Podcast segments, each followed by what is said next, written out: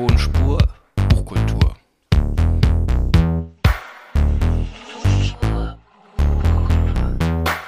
Tonspur Buchkultur. Herzlich willkommen bei unserem Podcast Tonspur Buchkultur. Mein Name ist Petra Gruber und ich begrüße heute Ole Liebel bei mir. Hallo Ole. Hallo Petra, schön, dass ich hier bin. Guten Morgen. Ole Liebel ist in Rheinland-Pfalz geboren, studierte Philosophie und Informatik an der TU und FU Berlin und auf seinen Kanälen auf TikTok und Instagram klärt er aus queer, feministischer und wissenschaftlicher Perspektive über verschiedene Themen rund um toxische Männlichkeit, Sexualität, Geschlecht und Beziehungen auf. Ole lebt und arbeitet in Berlin. Ole, du bist ja nicht nur auf TikTok und Instagram aktiv und sprichst dort über Sexualität und Beziehungen. Du hast jetzt auch bei HarperCollins ein Buch herausgebracht mit dem Titel Freunde lieben, wo es um Freundschaft plus geht. Wie kam es denn dazu? Also eigentlich war das andersrum. Ich habe erst geschrieben und dann habe ich Videos gemacht. Also die Videos basieren ziemlich stark auf den Recherchen, die ich für das Buch gemacht habe. Und es war mehr so, ja, ich hatte das Buch dann halt schon großen Teilen geschrieben und dann meinten so zur Freundin, ähm, das muss jetzt irgendwie, also du brauchst ein bisschen äh, Reichweite, damit man das auch für Verlage attraktiv macht. Und dann dachte ich mir, na okay, und, und wie? Und ich meine, du bist ja so ein Schwätzkopf und bist jetzt auch nicht schüchtern vor der Kamera, mach doch einfach TikToks. Ich hatte vorher die App noch nicht mal runtergeladen, also ich war einfach nicht auf TikTok und auch nicht auf Instagram. Ich bin eigentlich nicht so ein Social Media Boy. und dann war ich so, naja, gut, versuchen wir es mal. Und habe einfach ein Video eingesprochen über so ein Buch, was ich irgendwie gelesen hatte, so ein, das war so eines der ersten Erwähnungen von Freundschaft Plus von vor so ungefähr 100 Jahren. Und das habe ich halt in die Kamera gehalten, habe kurz was dazu gesagt und dann wurde das gleich 17.000 Mal gesehen.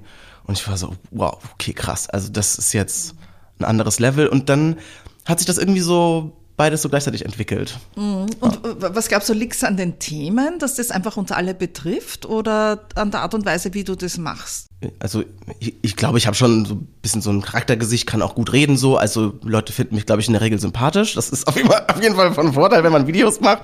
Ähm, aber natürlich bei dem Thema ist es so, dass es auf der einen Seite viele Leute betrifft, vor allem viele jüngere Leute, und es gleichzeitig aber auch wenig gibt. Also mhm. Freundschaft Plus ich habe ja nicht umsonst ein Buch geschrieben, weil ich einfach gemerkt habe, es gibt nichts dazu. Ich, ich hätte ja gerne was gelesen, also das war halt irgendwie vor so zwei, drei Jahren habe ich angefangen dazu zu recherchieren, bisschen, bisschen spezifischer und wo, wollte wirklich einfach ein Buch darüber lesen. Aber es gab halt keins, weder auf Deutsch noch auf Englisch. Und dann dachte ich, oh, jetzt habe ich ein Thema. Mhm. Deine Posts zeichnen sich ja auch dadurch aus, dass du sehr genaue Quellenangaben hast, was ja in der Szene nicht unbedingt so üblich ist, weil sie sehr schnelllebig ist und, und sehr spontan ist oft. Wird das gutiert? Also schätzen das die Leute? Also absolut. Also ich meine, es ist ja fast schon so eine Art Markenzeichen geworden, dass ich nach jedem Video sage und hier noch die Quellen. Das hat sich irgendwann so eingestellt. Und ich war so, oh, das sage ich wirklich immer. Auf Social Media werden so viele Meinungen kundgetan, was auch erstmal vollkommen okay ist. Gehört ja zu einem, zu einem öffentlichen Diskurs auch dazu, dass man einfach sich austauscht und bestimmte Haltungen so entwickelt. Aber es gibt halt noch, noch mehr als nur Meinungen. Ich finde es total wichtig, die Aufgabe, die Wissenschaft auch in einem in so, einem, in so einer öffentlichen Diskussion auch auf Social Media leisten kann oder leisten könnte. Aber diese, dieser, dieser Übergang irgendwie von der Akademie auf der einen Seite zu ja, den wilden sozialen Medien auf der anderen Seite wird doch selten getan. Also da sehe ich mich so ein bisschen so einer Vermittlerrolle. Mhm. Und glaubst du, dass das Buch dann, das ja eigentlich sehr zu Recht und ja sehr gut, dass es so ist, seriös recherchiert ist und sehr, sehr objektiv aufgebaut ist mit, mit schönen logischen Kapiteln, dass das dann für deine Social Media Zielgruppen auch geeignet ist? Also ich würde sagen, dass ich auf Social Media schon ein bisschen niedrigschwelliger bin, sag ich mal. Die Videos sind sehr schnell.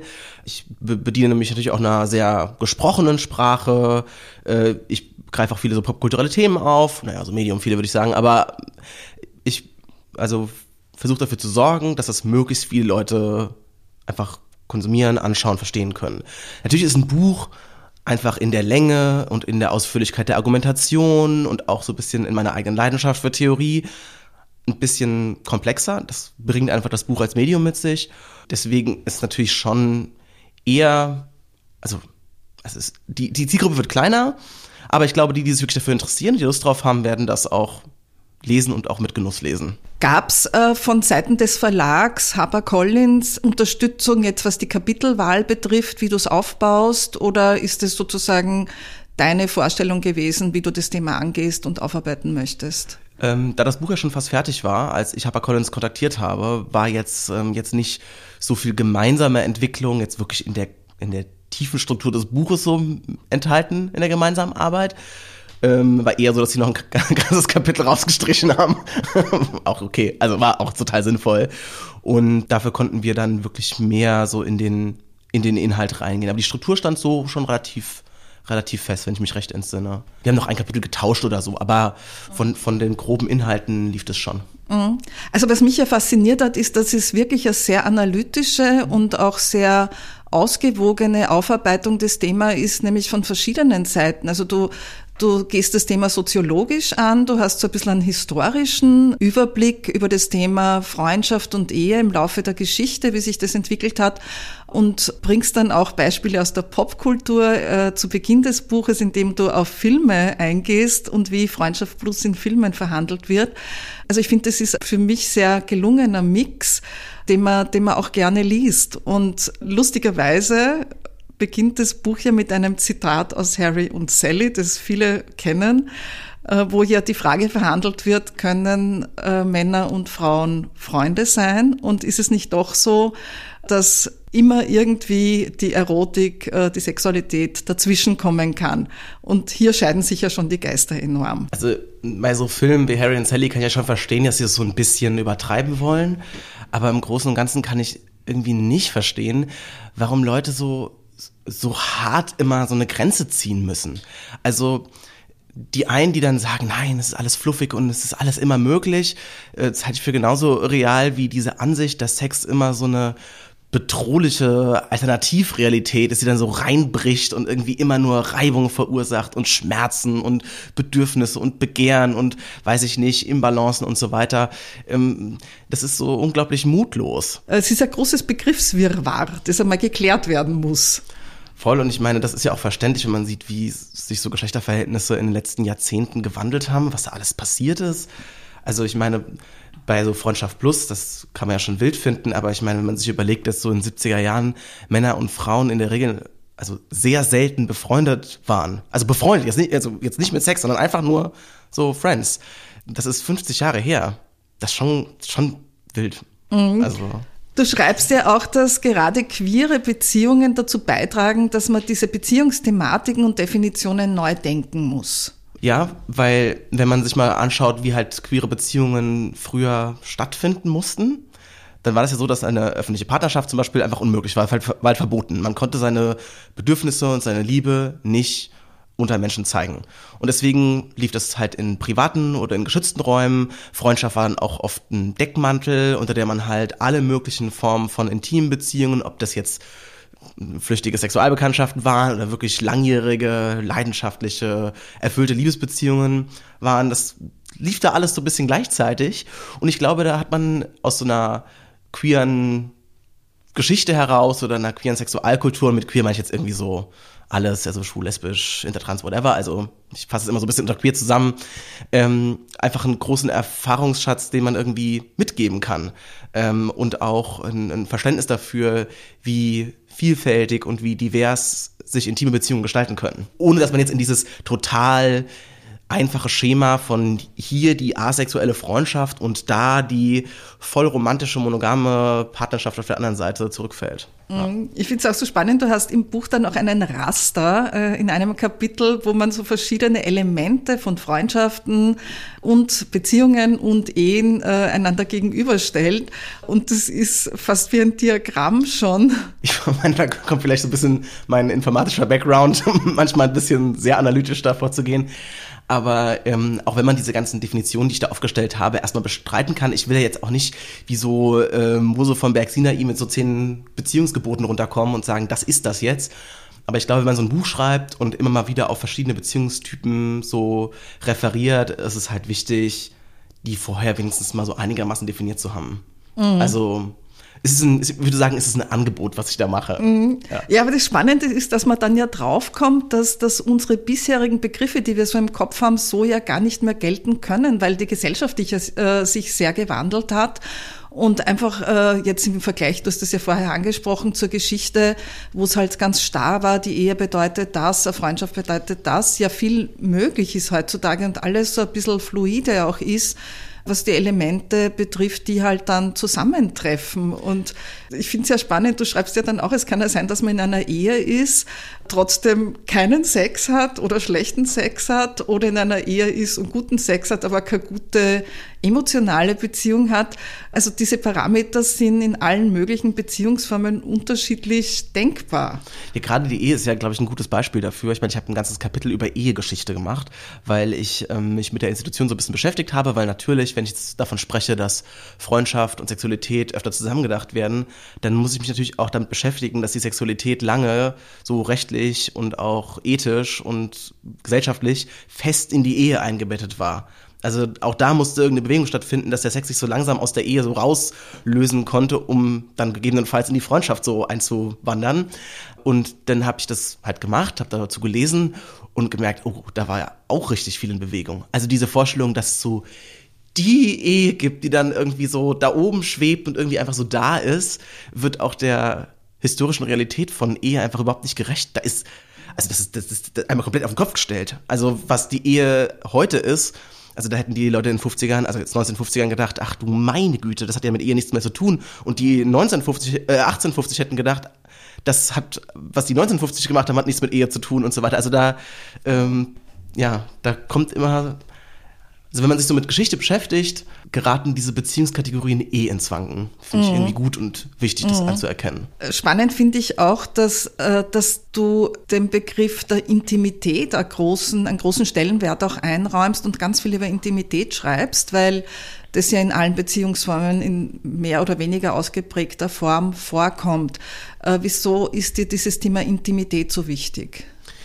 Ich habe mir natürlich darüber Gedanken gemacht, nicht nur ja, wie, was, also wie Freundschaft und Sexualität irgendwie lose zusammenhängen, das eine mit dem anderen führen kann, sondern wo sie sich wirklich überschneiden. Also wo wirklich ähm, versucht wird, eine also durch die Sexualität die Freundschaft zu vertiefen oder durch die Freundschaft die Sexualität zu erweitern, weswegen ich auch immer wieder von sexuellen Freundschaften spreche, statt Freundschaft plus, was ein bisschen wie so ein Label klingt, oder wo der Sex so, so eine Art Blinddarm ist, der sich so dran setzt oder so, so, eine, so, so ein Sahnehäubchen vielleicht eher, ähm, so, was aber mit der Freundschaft jetzt nicht unbedingt was zu tun hat. Ähm, aber das finde ich irgendwie nicht so ganz korrekt. Ich finde, beides kann wirklich fest verwoben zusammengedacht werden. Also muss nicht, aber kann. Oh, und ich habe gerade in Intimität und Konsens so zwei Bereiche so beleuchtet, von denen ich glaube, dass sie Freundschaft und Sexualität ganz, ganz stark ver verbinden. Mhm. Also ich meine, Intimität ist so ein, so ein Wort, wo intim werden und so, man weiß schon ungefähr, was das bedeutet und ich baue ja auch viel auf so einem alltäglichen Verständnis davon auf, was es bedeutet, intim zu werden, ob es jetzt emotional ist oder in Berührungen oder im bloßen Schweigen miteinander. Das ist ja auch eine Form von Intimität. Da aber so ein bisschen reinzugehen, aber was, worin kann denn diese Annäherung bestehen und warum ist das so wichtig und was macht sich da irgendwie auf? Also es ist was, was glaube ich selten so explizit benannt wird, sondern immer nur so mitschwingt. Und das finde ich in einem Sachbuch wichtig, gerade die Dinge, die immer nur so im Hintergrund mitschweben, an die Oberfläche zu bringen und mhm. zu benennen. Du schreibst ja auch über, über die Freundschaft im Laufe der Geschichte, also von den Griechen an äh, bis, bis zur jetzigen äh, Freundschaftsformen. Da hat sich das ja offensichtlich komplett umgedreht, was unter Freundschaft verstanden wurde. Ja, äh, total. Also da kann man so jedes beliebige Büchlein aufschlagen, was sich in irgendeiner Weise mit Freundschaft beschäftigt, so aus den, aus den letzten Jahrhunderten also von Aristoteles an und so weiter, Montaigne von mir aus als großen äh, Essayisten noch. Und da ist immer ganz klar, dass die Männerfreundschaft, also die Freundschaft zwischen zwei Männern, das absolute und hehre Ideal ist. Da gibt es auch nichts drüber.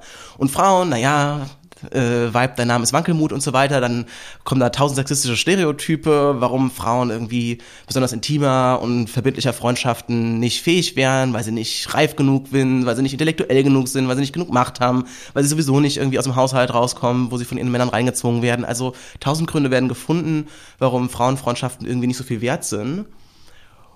Und dann ist wieder so im Laufe des 19. Jahrhunderts, wo so ein richtiger Umbruch stattfindet. Ich, ich glaube, es hat ganz viel damit zu tun, dass so ähm, diese Geschlechtscharaktere sich so aufladen, gerade so in westlichen Kulturen wird dann so, so Wissenschaften betrieben, um den Mann und die Frau irgendwie auf tausendfache Weisen zu fixieren und physiologisch und in der Kindheit und weiß Gott was. Und auf der anderen Seite wälzt halt so eine Industrialisierung durch Europa, die halt so Arbeitsorte ganz krass auftrennt, so Männer in den äh, Schwerfabriken und die Frauen irgendwie in, in, äh, in der Textilindustrie oder eben äh, in der Heimarbeit. Und weiß ich nicht, ich glaube, da ist gar nicht mehr so viel Raum für intime Freundschaften, gerade unter Männern. Und dann kommt noch dieses Männlichkeitsideal eben dazu, was sich so verstärkt, was ja sowieso Emotionen als, ähm, als schwach und weiblich abtut. Und dann kommt es zu einem Wechsel. Frauen fangen ja auch an, sich öffentlich zu äußern und zu lesen und zu schreiben. Und es gibt Briefwechsel und die werden auch veröffentlicht. Und Frauen schreiben Romane. Und plötzlich kommt so in, an die Öffentlichkeit, dass Frauen durchaus in der Lage sind, sehr feste und sehr intime Freundschaften und auch sehr leidenschaftliche und auch sogar romantische Freundschaften zu führen. Und da stinken die Männer irgendwie ein bisschen ab. Und das Erbe zeigt sich im 20. Jahrhundert, wo dann, ja, also wenn man jetzt Leute befragt, wie sie ihre Freundschaften erleben, welche Freundschaften sie als, als ja, eben näher und intimer erleben, äh, Frauenfreundschaften, na, ganz klar an Männerfreundschaften vorbeiziehen.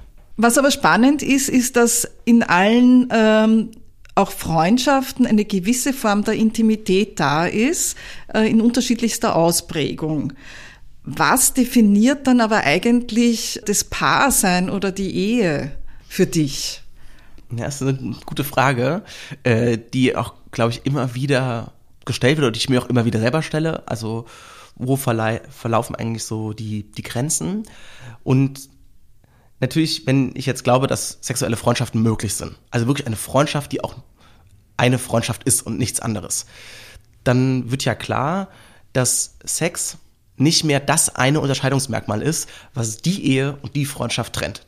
Das ist vielleicht sogar schon immer eine Illusion gewesen, aber wenn wir akzeptieren, dass sexuelle Freundschaften existieren, dann müssen wir diese Vorstellung aufgeben.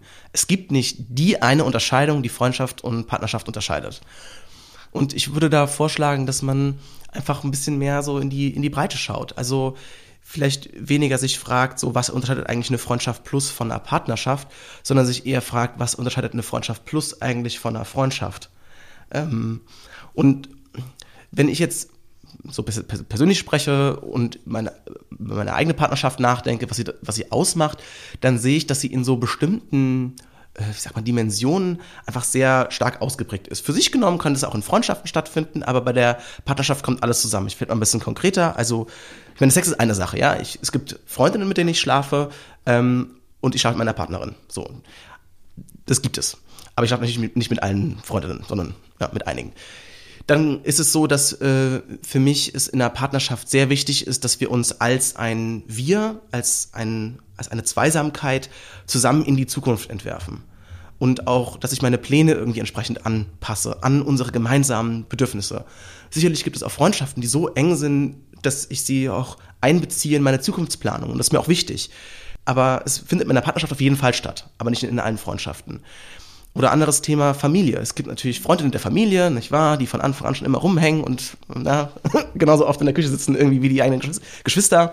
Ähm, auch wichtig und gut. Aber meiner, bei meiner Partnerin oder meinem Partner soll es auf jeden Fall so sein, dass ich Teil ihrer Familie werde und sie Teil meiner Familie. Und ich sag mal, wenn man, wenn man da so ein bisschen anfängt, so ein bisschen aufzuzählen, hey, was, was, was ist mir in der Partnerschaft wichtig, was möchte ich eigentlich, dann kommt man, glaube ich, weiter, als wenn man jetzt immer noch nach dem letzten Kriterium sucht, was die genaue scharfe Grenze markiert. Mhm. Ist es vielleicht auch so ein bisschen das öffentlich zu machen und in der Öffentlichkeit ein Paar zu sein, was dann der Unterschied ist zwischen Voll. Freundschaft plus und. Voll. Ich meine, es gibt ja, also wie gesagt, ich will das ja niemandem vorschreiben. Also für mich ist, ist das auf jeden Fall, das auch auf jeden Fall ein Kriterium. Also ich finde es irgendwie, was heißt, also unangemessen jetzt nicht in einem moralischen Sinne, sondern einfach für mich und meine eigene Gefühlswelt, wenn ich zum Beispiel ähm, Freundinnen, mit denen ich schlafe, in der Öffentlichkeit irgendwie wenn wir uns da, wenn wir jetzt küssen würden oder so, also richtig knutschen oder was, das wäre mir einfach zu viel. Das ist für mich meiner Partnerschaft vorenthalten. Also, wie gesagt, ähm, es geht jetzt nicht darum, für alle Leute gültige Kriterien aufzuzählen, sondern sich darüber Gedanken zu machen, was sind eigentlich für mich Kriterien, was fühlt sich eigentlich für mich gut an oder für unsere Partnerschaft.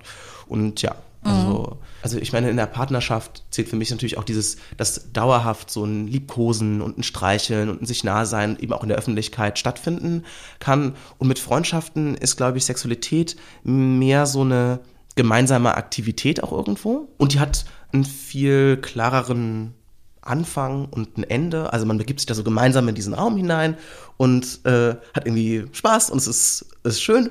Und wenn man dann wenn man dann fertig ist sozusagen, dann kuschelt man noch ein bisschen und dann kommt man so ein bisschen runter und dann ist auch okay. Mhm. Aber dann muss ich jetzt nicht irgendwie noch mit Abschiedsküssen und weiß ich nicht, Händchen halten durch den Park laufen. Also das wäre mir einfach zu partnerschaftlich kodiert und ich glaube, meine also ich wüsste nicht mehr, wie ich meine Liebe so einordnen sollte.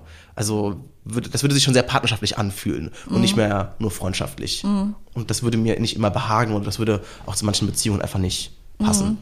Da kommen wir dann auch wieder zu einem wichtigen äh, Begriff, das ist der so ein bisschen des Commitments und des Supportes, der Unterstützung der gegenseitigen. Also einerseits findest du ja, dass das wichtige Elemente einer Freundschaft auch sind, dass man für den anderen, für die andere da mhm. ist. Aber irgendwo gibt es dann offensichtlich ja schon eine Grenze im, im Commitment. Hm, da würde ich ähm, vorsichtig widersprechen. Ähm, weil ich glaube gerade, dass dieses Commitment oder diese Verbindlichkeit, das wird oft so gegeneinander ausgespielt. So ja, Freundschaft plus ist nur unverbindlich, aber Partnerschaften, das sind die wirklich verbindlichen Beziehungen.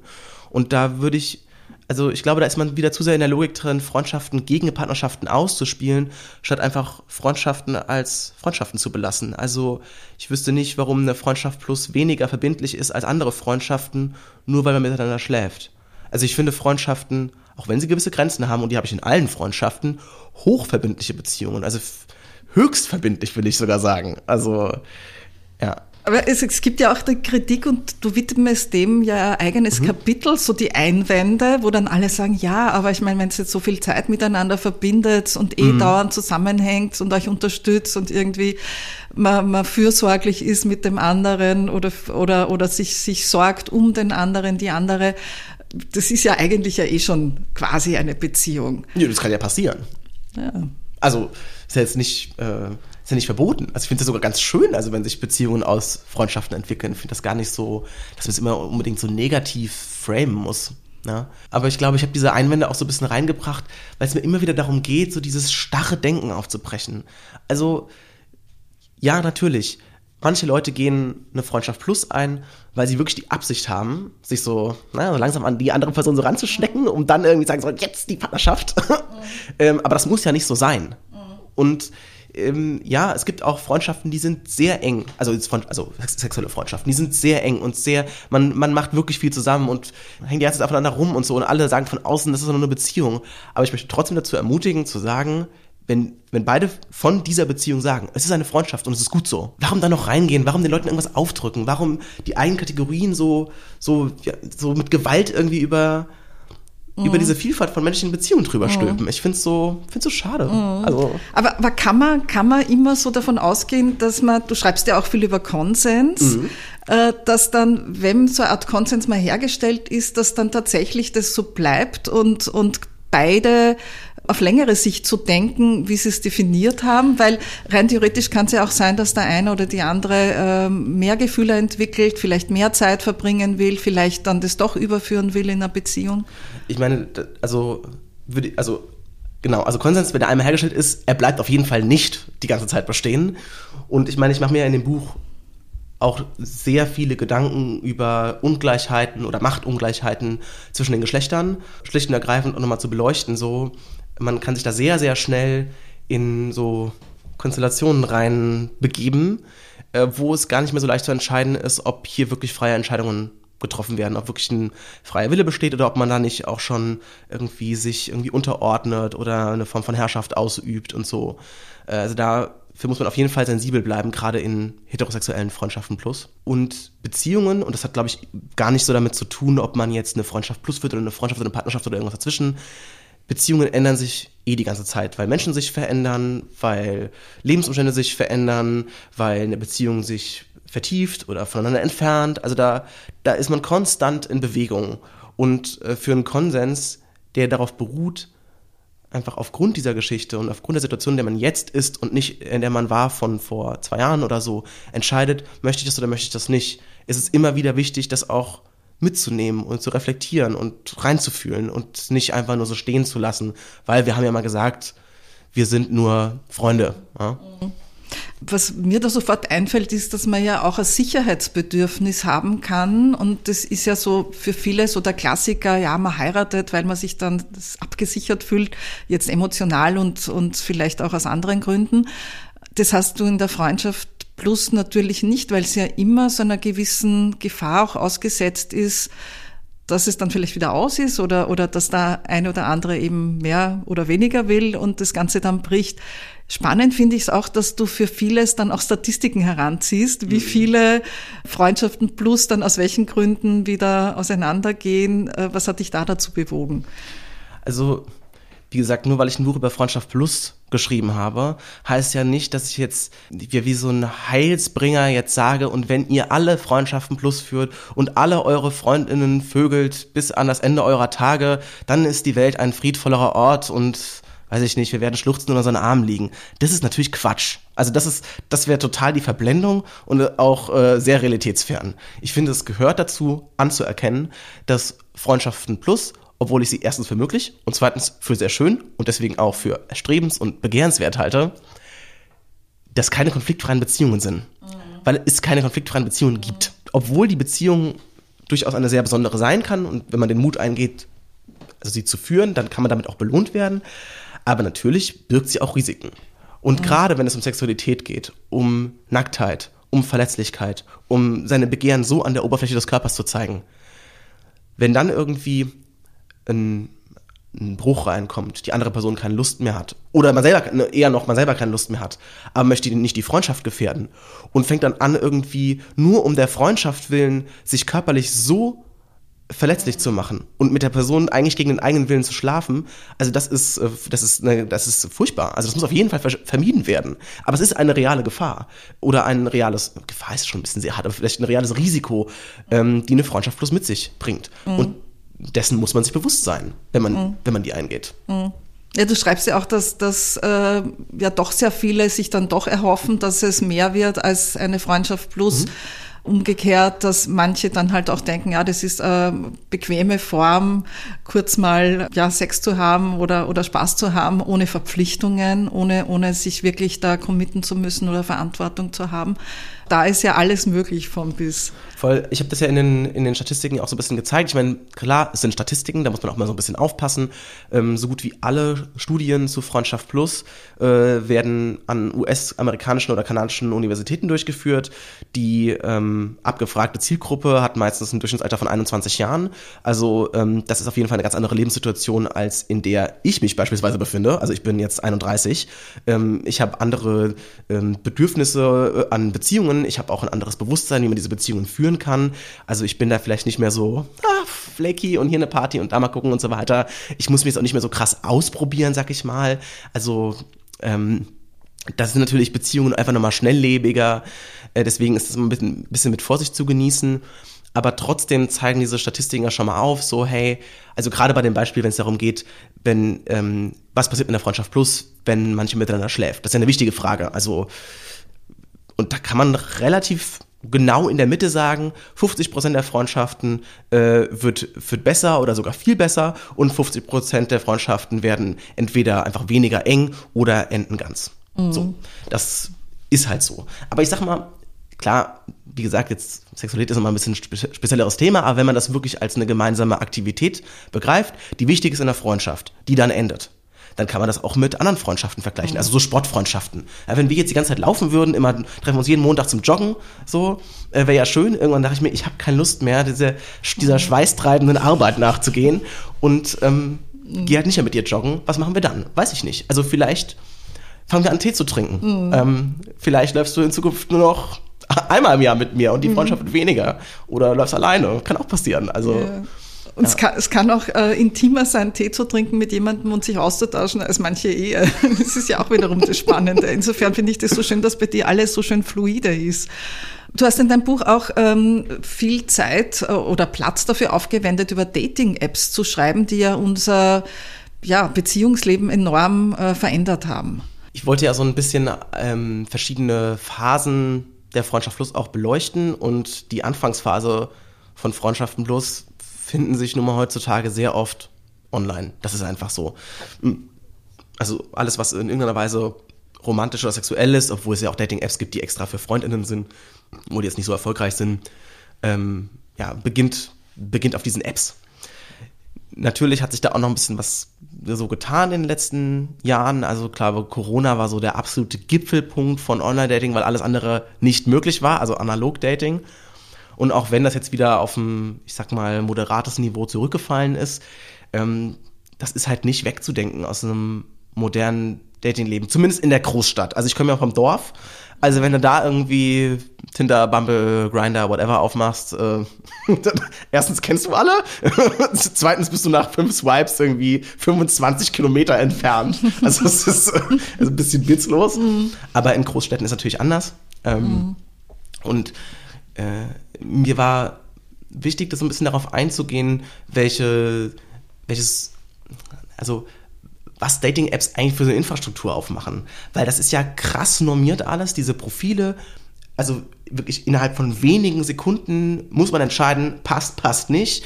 Ähm, es ist eigentlich alles marktförmig organisiert. Man hat ein begrenztes Kontingent, wenn man jetzt nicht einen Plus-Account hat, aber den muss man ja auch mit Geld kaufen. Mhm. So. Man hat ein begrenztes Kontingent, das muss man sich irgendwie einteilen. Dann ist das, hat man ja auch dann äh, also Matches, äh, den muss man dann einfach nicht schreiben, Sachen ausmachen und so. Das ist richtig, also Online-Dating ist richtig Arbeit. Mhm. Und äh, es ist nicht nur für alle anstrengend und ähm, eben, man ist diesen Marktmechanismen so unterworfen, sondern es gibt halt nochmal ganz krasse Geschlechterungleichheiten mhm. in der Art und Weise, wie ja, Online-Dating sich real für Männer und für Frauen anfühlt. Und ich meine, in meinem Buch gehe ich halt maßgeblich auf heterosexuelle Beziehungen ein, äh, schlicht und ergreifend, weil sich da am allermeisten getan hat, so in den letzten Jahren. Und ist auch mal irgendwie nett fand, so ein bisschen mhm. von dieser Außenperspektive zu sprechen. Also wie so, ich habe mich da manchmal gesehen wie so ein, wie so ein Forscher in so einem Ameisenhaufen, das gucke ich von oben und denke mir so, wow, was machen die denn da? Mhm. Also, nicht wahr, also da geht's, also nicht, also ich finde, also wenn ich jetzt kurz das Thema einmal shiften darf, mhm. um wieder zu Online-Denken zurückzukommen, bei queeren Büchern ja nicht nur darum, queere Themen, queere Beziehungen zu beleuchten und zu beschreiben, sondern manchmal auch mit einem queeren Blick auf, auf zum Beispiel heterosexuelle Beziehungswelten zu blicken. Ja, äh, und zu gucken, was, was tut sich da eigentlich, was macht eigentlich dieser Blick von außen und ähm, kommt man nicht da auf ganz andere Zusammenhänge oder auf andere Themen. Ja. Und ähm, dann wieder zurück zum Online-Dating geschwenkt, ist es ja ohnehin so, dass ähm, die ganzen Studien zu Online-Dating eigentlich nur an cisgeschlechtlichen heterosexuellen Männern und Frauen durchgeführt worden sind. Alles andere ist immer so statistisches Rauschen, das wird dann irgendwie rausgerechnet oder einfach nicht mit beachtet.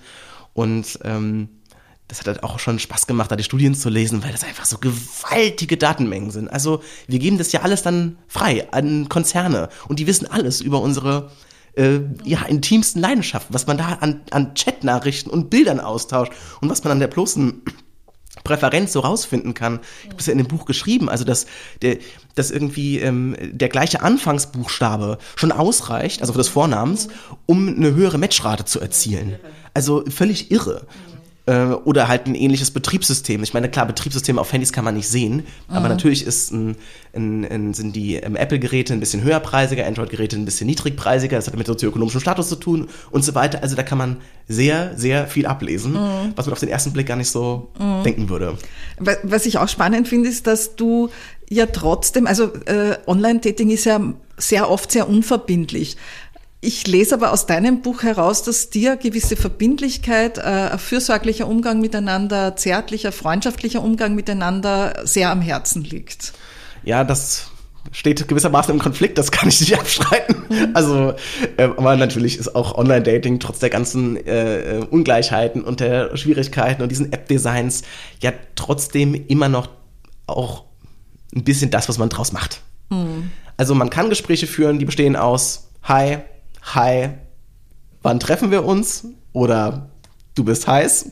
Aber man kann auch anders, man kann seine Profile anders gestalten, man kann andere Fragen stellen. Also, weiß ich nicht. Ich habe, ähm, also wenn ich jetzt, ich habe date gerade nicht online, aber wenn ich Online-Dating mache, so, dann habe ich in der Regel sehr lange Profile, wo einfach viel drinsteht. Einfach Dinge, über die man reden könnte oder auch nicht reden könnte. Also, dass sich wirklich erstmal ein Gespräch entwickelt. Also, es ist möglich. Wa- Was ich auch interessant finde, ist natürlich, dass du sagst, dass du dir durchaus vorstellen kannst, auch Freundschaft Plus in einer schon bestehenden festen Beziehung zu haben oder die auch quasi parallel zu führen, also eine, eine Ehe, Beziehung und eine Freundschaft Plus. Ist da nicht immer das Problem der Eifersucht eines, das wie so ein Damoklesschwert über einem hängt? Ja, da sprichst du sozusagen den großen blinden Flecken des Buches an.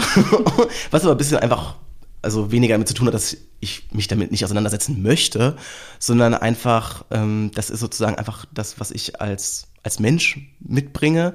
Ähm, ich empfinde keine Eifersucht. Also vor allem keine sexuelle. Ich habe das noch nie, ich weiß nicht, wie sich das anfühlt. Und ähm, ich habe in meinem Leben bisher zwei romantische Beziehungen gehabt, auch sehr langjährige, also einmal neun Jahre, die jetzige, ich glaube, sechs oder so. Also wirklich seit langem. Und die waren beide von Tag eins an offen. Also ich kenne ich kenne monogame Partnerschaften nicht von innen. Ich kenne deswegen auch keine Öffnungsprozesse, wenn man jetzt sagt, okay, wie sieht's denn aus? Ähm, okay, was, was macht es überhaupt, wenn wir das Begehren zu anderen zulassen oder das begehrt werden von anderen und die Eifersuchtleien, die da hochkommen und die Konflikte und die Reibung und die Kämpfe, kenne ich alles nicht. Kann ich nichts zu sagen. Also Eifersucht bleibt mir immer ein bisschen äußerlich und fremd und das ist auch okay so. Ich muss nicht alles irgendwie erfahren und wissen. Aber ich glaube, dass, ähm, ja, ist halt eine Frage, die, die andere Leute beantworten müssen, wenn sie hoffentlich auch äh, Bücher über Freundschaft Plus und verwandte Themen schreiben. Also es macht mich natürlich sehr, sehr neugierig, weil, äh, weil natürlich immer die Frage ist, wenn, wenn der Partner jetzt mit wem anderen viel Zeit verbringt, du schreibst ihm auch Intimität, äh, Austausch, Fürsorge, es kommt ja alles in der Freundschaft auch vor, hat man ja schon auch so ein bisschen Angst und Sorge, dass der äh, die andere Person vielleicht jetzt so attraktiv finden könnte, dass er sagt, du, irgendwie würde ich mit dem oder der dann mehr Zeit verbringen wollen oder sich dann komplett vielleicht in die Beziehung stärker involviert. Diese Sorge hast du für dich nicht? Nee, ehrlich gesagt, Nee. ehrlich gesagt nicht. Aber das, ähm, also, ja, ich kann, ich glaube, ich kann wirklich nicht so viel dazu sagen. Ich führe meine Beziehungen einfach sehr, sehr verbindlich und auch sehr, sehr ehrlich. Also, selbst wenn ich mich verliebe, was sehr selten vorkommt, also ich bin jetzt nicht so der jeder Sommer die neue, den, den neuen Crush irgendwie am Ausbreiten. Aber selbst das ähm, kann ich offen äußern oder es wird mir gegenüber offen geäußert, ohne dass das irgendwie ein Problem ist. Und ich sehe, dass das eine Art und Weise ist, Beziehungen zu führen, dass selbst über wirklich eine Form von romantischer Liebe zu anderen Menschen gesprochen werden kann und, also, und man schläft miteinander und so weiter.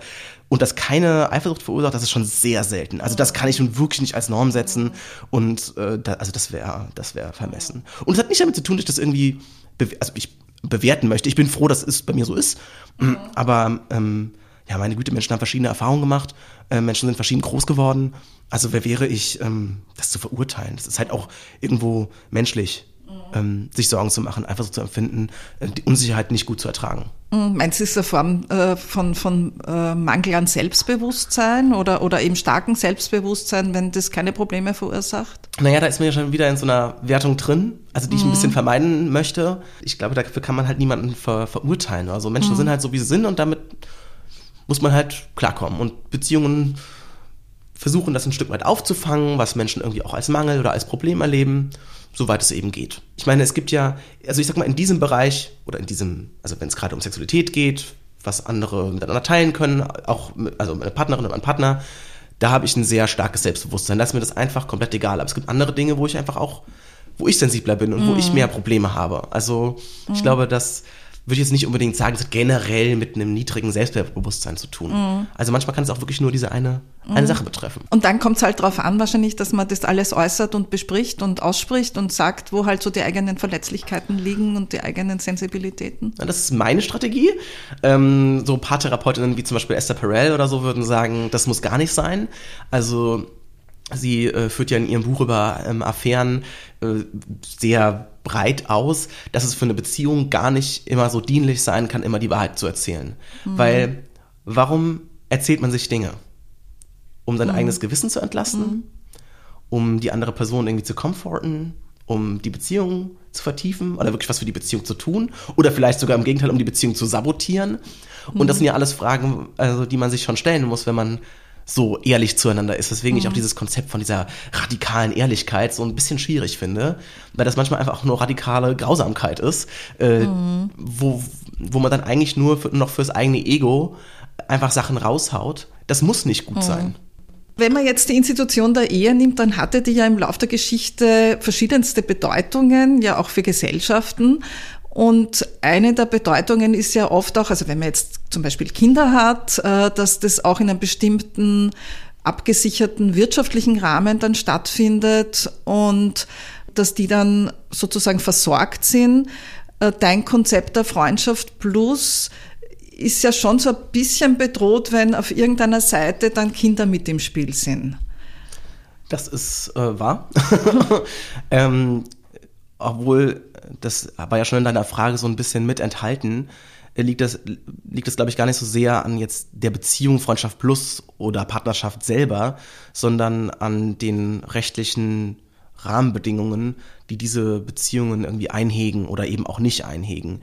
Also, ich meine, die Ehe, das ist, zeigt sich auch so in der Geschichte, ähm, hat sich immer weiter so abgelöst von religiösen Normen oder so oder patriarchalen Normen von mir aus und wurde eigentlich immer mehr ein, also ein sehr trockenes, säkulares Rechtsinstitut, was dafür da ist, um Sorge- und Eigentumsrechte ordentlich abzusichern. Und zwar vom, von der, also vom Anfang bis zum Ende, also was Vermögen und Eigentum und Erbe angeht, was Geburt und, und Pflege und Tod, all diese ganzen Sachen, die werden alle mit diesem Rechtspaket Ehe irgendwie zusammengeschnürt, da kann man eine Unterschrift setzen und dann sind die da. Kann man noch mit Privatverträgen noch ein bisschen ausstaffieren und das war's. Ähm, wenn man das jetzt wirklich ähm, ernst nimmt und Freundschaften oder freundschaftszentrierte Lebensweisen leben möchte und auch ähnlich abgesichert leben möchte, fände ich es total sinnvoll und wichtig, dass man sich gesellschaftlich darüber Gedanken macht, ob man nicht ähnliche Pakete, sag ich mal, schnüren kann. Die müssen nicht so umfassend sein wie die Ehe. Der ist dann wirklich der, also der absolute Hammer, so, da ist ja wirklich alles dabei. Aber warum nicht zum Beispiel, wie sag ich nicht, also so ein, so ein Kinder, äh, Sorgepaket oder so. Und dann kann man sagen, okay, das ist eine Freundin oder ein Freund, ähm, ähm, die ist mir so nah und äh, so vertraut, ich möchte eigentlich mit ihr zusammen äh, Kinder großziehen. Warum nicht? Warum nicht? Äh, und dass man das irgendwie einfach einfach regeln kann, dann fällt auch, glaube ich, ganz viel von diesem starken Gefälle von der Ehe, noch was anderes als einfach nur die Partnerschaft, das muss ja keine Ehe sein, die Ehe und allen anderen Beziehungen so ein bisschen weg. Also da hat ja auch, also zumindest in Deutschland die, äh, die Bundesregierung gewisse Pläne, ob die das durchsetzen. Da haben sie gerade andere Themen, die wohl wichtiger scheinen. Und das ist ja auch familienpolitisch ein großer Akt, weil das ja wirklich auch sehr alte äh, Rechtsinstitute sind, die da echt neu, neu gedacht werden müssen. Aber ich hoffe wirklich, dass das mehr um sich greift. Und dass man so, ich glaube, das heißt dann jetzt Verantwortungsgemeinschaft oder so politisch, finde ich eigentlich ein sinnvolles Ich, ich finde das ein total wichtiges Thema, weil man hat ja bei Corona jetzt gesehen, dass äh, plötzlich nur noch die quasi Kernfamilie, biologische Familie äh, sich treffen durfte. Also gerade beim ersten Lockdown war das ja eklatant äh, äh, strikt. Und das war ja meilenweit davon entfernt, dass man sagt, äh, Leute, die sozusagen eine Beziehung, Bindung zueinander haben, dürfen sich treffen. Also da ist ja einiges zu tun. Voll. Also da merkt man auch, wie so, äh, wenn dann so eine Notsituation kommt, fällt man so wie aus dem Rückenmark total zurück in so archaische Die Familie-Muster. äh, Obwohl nach außen hin und, naja, wir sind eine moderne, aufgeklärte Gesellschaft und so weiter, ja eigentlich schon ganz andere Normen vertreten werden, aber wie, wie stabil die sind, ja, zeigt sich dann auch sehr schnell, wenn sie mal belastet werden. Ja, genau. Was würdest du dir wünschen, äh, äh, was soll dein Buch bewirken? Ich glaube, das Wichtigste ist mir wirklich, aus diesen starren Kategorien auszubrechen. Damit ist wirklich niemandem geholfen, wenn man versucht, äh, Beziehungen irgendwie zu zwei oder zu vier teilen und dann irgendwie das Gefühl hat, Menschen besser zu verstehen. Also ich glaube, wir kommen echt weiter, wenn wir Beziehungen mehr in Übergängen denken, äh, mehr in Widersprüchen, mehr in Bewegungen, auch in der historischen oder von mir aus soziologischen oder politischen oder ethischen Bewegung. Also es hört nicht auf, dass Menschen sich auf immer wieder neue Weisen miteinander in Beziehung setzen. Und das ist schön und das macht Spaß und dafür brauchen wir nicht eine Zweiteilung von dort die Freundschaft und dort die Partnerschaft oder, oder die Ehe. Was ich ganz schön fand in deinem Buch waren die Danksagungen. Die sind nämlich sehr, sehr persönlich. Äh, Und ich habe mir dann gedacht, ich würde alle, die genannt sind, irgendwie gerne kennenlernen. Hättest du nicht Lust auf irgendwas Fiktionales oder, oder irgendein persönliches Buch, wo die alle vorkommen in irgendeiner Konstellation? Das ist eine interessante Idee, habe ich noch nicht drüber nachgedacht. Aber diese Danksagungen waren auch so, also sind auch schon besonders für mich, weil ich weiß nicht, ich habe das auch während des Schreibens so gemerkt, die Art und Weise, wie ich mh, so sag mal, intellektuell versuche, Welt zu verstehen, ähm, geschieht immer sehr stark mit und durch Beziehungen und weniger jetzt in so einer autobiografischen Nabelschau, die dann versucht, alles an meiner eigenen Identität oder so festzustellen, sondern halt, ja, mit Menschen. So. Und dieses Buch wäre absolut unmöglich gewesen zu schreiben ohne diese Menschen. Und das ist jetzt nicht nur so eine, so eine billige Floskel, sondern das ist wirklich eine reale Tatsache. Also das, was mich in Freundschaften, in sexuellen Freundschaften ähm, bewegt hat ähm, und was mich berührt hat und so, das musste ich ja auch erstmal erfahren. Von, von dieser, von dieser Leidenschaft oder von dieser ähm, Geborgenheit oder von dieser Wärme, spreche ich zwar nicht explizit in dem Buch, weil es, wie gesagt, es ist, es ist, es ist ein Sachbuch und auch kein erzählendes Sachbuch, sondern wirklich ein quellenbasiertes Sachbuch. Aber um überhaupt auf diese Themen einen Zugriff zu haben, um wirklich äh, mich da so, so reinbewegen zu können, brauche ich diese Erfahrungen, brauche ich diese Menschen, brauche ich diese Erinnerungen und diese Gefühle und diese, diese Liebe. Sehr schön. Und nächstes Projekt, äh, gibt's schon was? Ein Buch über Eifersucht vielleicht? ja, da bin ich auf jeden Fall raus der Komfortzone. ähm, ja, ich weiß nicht, ob ich darüber sprechen kann schon, weil, Musst du sagen. also, ich glaube, ich möchte es noch ein bisschen geheim halten. Ja, gut, dann, dann sind wir sehr gespannt, was auf uns zukommt. Vielleicht ein Zeitrahmen, wo wir dann was von dir wieder hören Also, oder erfahren. Ich sag mal, äh, das Exposé ist schon abgegeben Ja. und es sind auch schon, es ist auch schon nicht wenig davon geschrieben. Also ich bin ein sehr fleißiger Schreiber. Sehr gut. Und in der Zwischenzeit gehst du jetzt auf Lesetour und bist in ganz Deutschland auch unterwegs, um, Ja. um Freundschaft plus Freunde lieben, äh, der Titel des Buches zu promoten und drüber zu sprechen. Ich freue mich wirklich schon sehr. Sehr spannenden Veranstaltungen. Dann wünsche ich dir eine tolle Zeit und vielen lieben Dank, dass du zu uns nach Wien gekommen bist. Sehr gerne. Ich danke für die Einladung.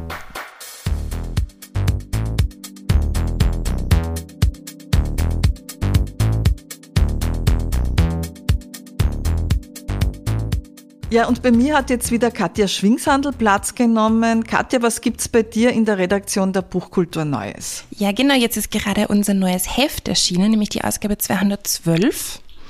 Und darin zu entdecken gibt es jetzt eine neue Rubrik. Die haben wir genannt eingekreist und diesmal geht es da um die Themen des Jahres 2024. Und was sind die Themen des Jahres 2024? Das ist natürlich jetzt die Frage, die kommen muss, Ja. wenn du mich schon so neugierig machst. Genau, ähm, natürlich sind wir ein bisschen abhängig davon, was da gerade so erscheint. Das heißt, ja, bei uns sind das vielleicht ähm, ein bisschen spezifischere Themen, aber zum Beispiel gibt es da diverse Geburtstage, Todestage. Der Urs Wittmer wird zum Be also hat zum Beispiel seinen zehnten Todestag oder der Christoph Ransmayr hat seinen 70er. Dann widmen wir uns unter anderem dem bevorstehenden, der bevorstehenden Präsidentschaftswahl in den USA und haben da einen Schwerpunkt zu ja, gewissen Neuerscheinungen, die sich da halt um die USA drehen. Zum Beispiel Paul Auster hat ein Buch über Schusswaffen in Amerika geschrieben. Und ihr habt ja auch in dieser, in dieser Reihe über Amerika eine Schriftstellerin, die man vielleicht nicht ähm, äh, erwarten würde in seiner Sammlung aus Amerika, nämlich Genau, wir haben uns gedacht, dass das neue Buch Iowa von der Stefanie Sanghagel da auch ganz gut reinpasst. Einfach so als, ja, Sittenbild quasi ich der einen, USA. einen schrägen Mix. Ja, das stimmt. Das war natürlich beabsichtigt. Ja, und da gibt's ja, glaube ich, noch ein, ein sehr, sehr leicht lesbares Buch von einem früheren ARD-Korrespondenten, Arthur Landwehr, wie Amerika tickt, mit Besprechungen, wie man die Amerika und die Amerikanerinnen besser verstehen kann.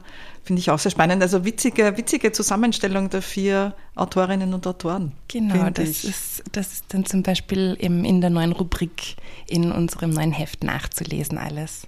Und es gibt ja sozusagen Folge zwei einer anderen, auch neuen Rubrik. Wie genau, schaut's da aus? Genau, also wir haben ähm, jetzt schon zum zweiten Mal die Literatursprechstunde von der Maria Christina Piwowarski drinnen und diesmal fragt sie sich, wie man denn eigentlich mehr Lesen ins Leben integrieren kann. Und das ist eigentlich ganz lustig, weil sie meint, die Buchkultur in den Händen zu halten, ist eh schon der erste Schritt. Sich quasi inspirieren lassen. Und ich glaube, also ich persönlich glaube auch, dass das so ein bisschen der Trick dahinter ist, dass man einfach schaut, was spricht einen wirklich an, dass man sich nicht durch irgendwas durchquält und so weiter. Das wäre so ein bisschen mein Tipp, wie man mehr Lesen in sein Leben integrieren kann, dass man so den Druck rausnimmt, der da so drauf lastet. Aber ich mhm. weiß nicht, wie das bei dir ist zum mhm. Beispiel.